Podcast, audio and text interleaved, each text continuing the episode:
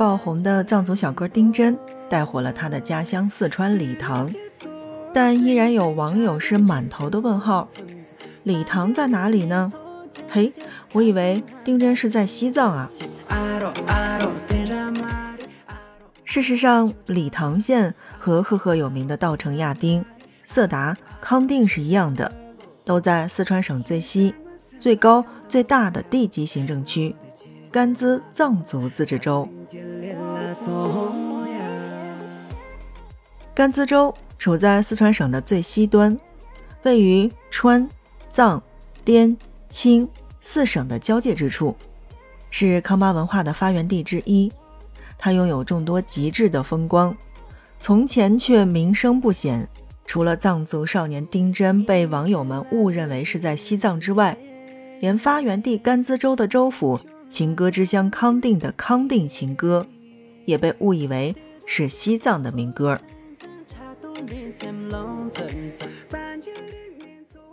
康定，它是四川海拔最高的地方。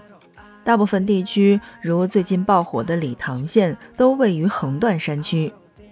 四川第一高峰，海拔七千五百五十六米的贡嘎山就坐落在甘孜。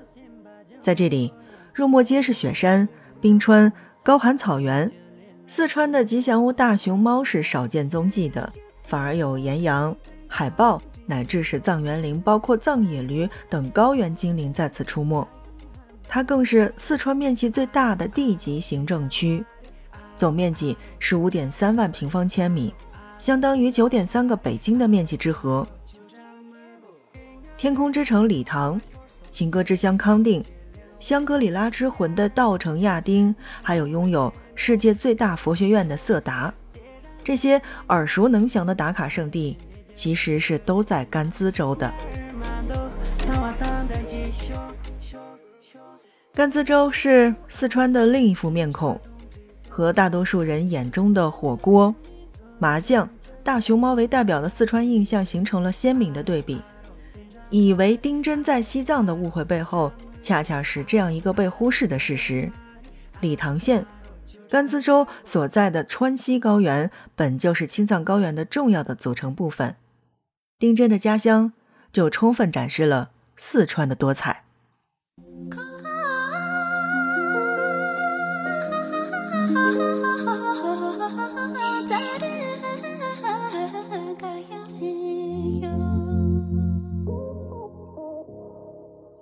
FM 轻奢时光，听着声音去旅行。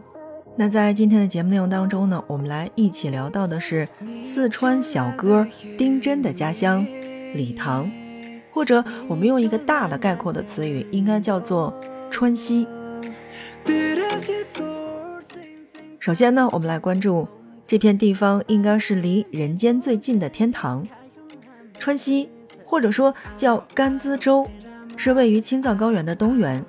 如果说青藏高原是雪域天堂的话，那么在甘孜就是天堂离人间最近的地方。六千五百万年前，印度板块和亚欧板块碰撞，青藏高原开始逐渐隆起。而在青藏高原和四川盆地的交界之处，巨大的压力将高原的东部挤压紧缩，一系列落差极大的高山崛起，那么如同大地的褶皱是一样的。其中最引人注目的一座，就是今天甘孜州境内的贡嘎山。贡嘎以东是人口稠密、大厦林立的成都平原。我们熟悉的火锅、串串，包括麻将、茶馆，还有在街拍当中那些漂亮的小哥哥小姐姐，烟火红尘之气拂面而来。只有在天气晴朗的日子当中。才能穿越层层的楼宇，望见这座蜀山之王的洁白身影。而在贡嘎以西，则是冰川绵延、雪峰高耸的青藏高原，高山、草原、寺院、白塔、骏马和牛羊，显现出一派纯真而野性的田野气质。甘孜州就是在这片仙境当中，而丁真的家乡理塘县离成都不过才六百五十四公里。那么在这段距离当中呢，由于海拔的急剧升高，气温也随之下降，在降水丰富的贡嘎山区，厚重的积雪被挤压成晶莹的冰川。贡嘎主峰周围的冰川就已经多达七十四条，呈羽毛状向下扩散，像为蜀山之王披上了一层洁白的纱衣。由于贡嘎的冰川相对温暖和温润，又被称为叫做海洋型冰川。它们积累和消融的迅速，对山体的侵蚀搬运能力是特别的强，将贡嘎却切成了锋锐的金字塔形的山体，挺拔陡峭，一如康巴汉子线条的硬朗、棱角分明的面庞。而在贡嘎之下，甘孜州境内还有四座海拔六千米以上、两百余座海拔五千米以上的高山，如同。众神降临，守卫着这片净土。在甘孜州的南部是大名鼎鼎的稻城亚丁三神山：仙乃日、央迈勇和夏诺多吉。他们或如明僧大佛端坐莲花，或似娴静少女冰清玉洁，或像勇猛的少年刚毅和雄健。三座雪峰呈品字形遥相对峙，巍然耸立，把稻城亚丁打造成了一片世外桃源。西北侧的雀儿山是川藏线上的著名的险关，最高峰已经高达六千一百六十八米。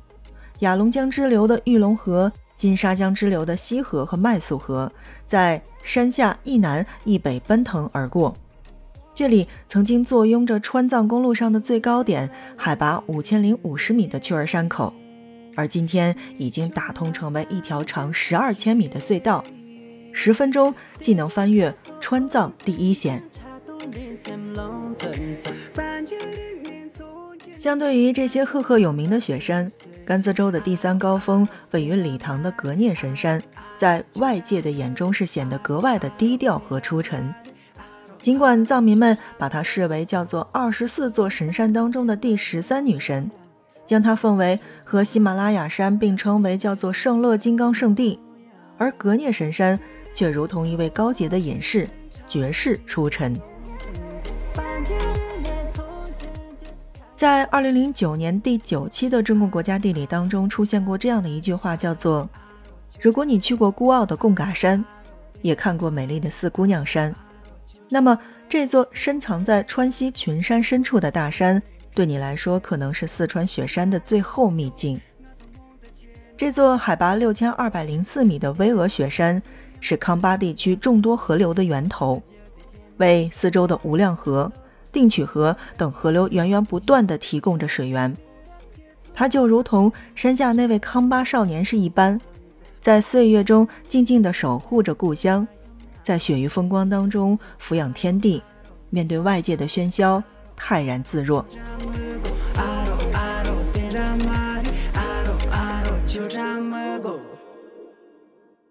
好的，正在收听到的是 FM 轻奢时光，听着声音去旅行。在今天的节目内容当中呢，我们来一起介绍到的是甘孜。甘孜州，或者说叫甘孜，在藏语当中的意思叫做圣洁美丽的意思。恐怕只有在那圣洁无瑕的雪山、晶莹美丽的冰川之下，才能孕育出像丁真一样纯净的少年。我觉得，如果你去到甘孜州的话，同时也可以看见一个多彩的四川。四川本就是极为立体的省份，从最高峰的贡嘎山到广安市邻水县玉林河出省处的一个最低点，落差已经达到了七千三百余米。地势的复杂使得四川变得极其的多彩，它有着川北连绵的巴山，川南浩瀚的长江。中部肥沃的平原，还有到了川西，则是属于高原雪山的世界。这一点，在甘孜州的身上是显得格外的鲜明。从行政区域上划分来看呢，甘孜藏族自治州是四川面积第一的地级行政区，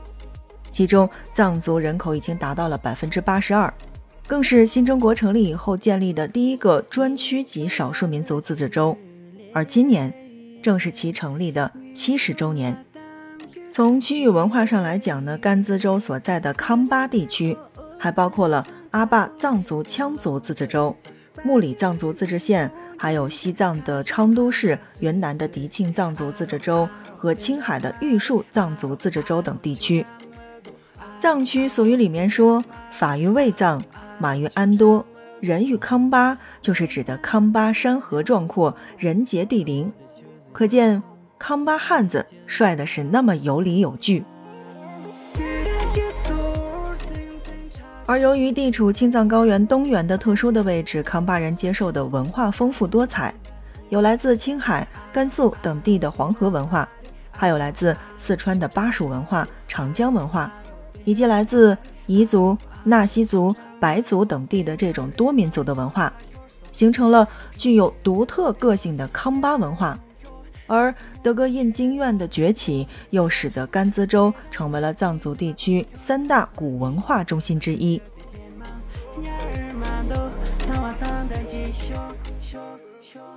除了作为康巴文化的发源地之一，那我觉得西通藏区南达云贵，东抵川陕的地理位置，也使得甘孜州成为了入川入藏的重要的通道。在古代，它是川藏茶马古道的重要的组成部分。从今天的成都、雅安，一路途经甘孜州的康定、雅江、理塘和巴塘等地，由昌都最终抵达拉萨。商旅们携带着以产自蜀地的茶叶为主的货物入藏，这一带已经成为了昔日往返西南地区的商贸的集散地。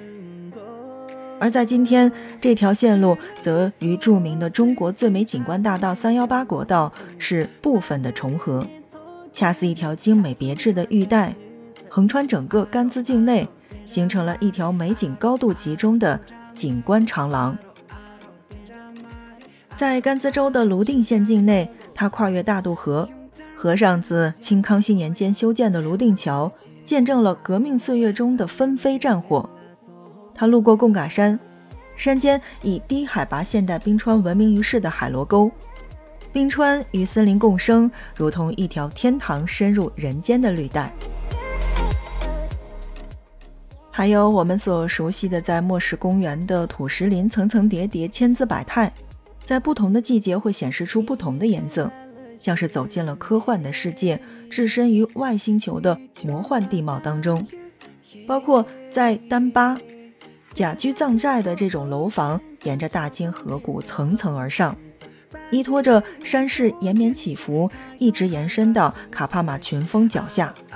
如同一幅汇集了雪山、河谷、溪流和人家的水墨画卷。而在甘孜州，除了山水景观之外，还有一座座的寺院四散分布：白玉的亚青寺、色达的喇荣寺。康定的塔公寺、石渠的色须寺，还有理塘的长青春科尔寺，每一处寺院、每一处庙宇、每一座白塔，都如同雪山和城市之间架起的一座桥梁。好的，亲爱的小伙伴们，那在今天的节目当中呢，我们来跟大家一起介绍的是四川甘孜州。之所以在今天的节目当中来介绍甘孜州呢，呃，我们要说到的是下面的一个消息，而这个消息是一个有时效性的消息，也就是从今年，也就是二零二零年的十一月十五号至明年二零二一年的二月一号期间，甘孜州六十七个 A 级景区对广大游客实行门票全免政策，这既是甘孜州建州的七十周年的重要的感恩活动之一。也是甘孜旅游有史以来首次出台门票全免政策。那么据了解呢，此次冬春旅游优惠政策呢是包括三个方面的：一是门票全免，从二零二零年十一月十五号到二零二一年的二月一号前，包括一个五 A 级景区、十六个四 A 级景区和五十个三 A 景区在内的全州所有的 A 级景区，对公众实行门票全额免费。二是酒店半价，从二零二零年十一月十五号到二零二一年三月三十一号前，泉州纳入此次优惠活动的星级酒店、品牌酒店、精品酒店、星级酒店等主要接待设施，按挂牌价的百分之五十来进行执行。三是机票打折，从二零二零年十一月十五号到二零二一年三月二十四号前，乘坐川航航班。往返康定机场机票实行一折起优惠，往返亚丁机场实行机票三折起优惠，往返萨尔机场实行机票六折起优惠。听完这样的消息之后，是不是大家有要出行的打算了呢？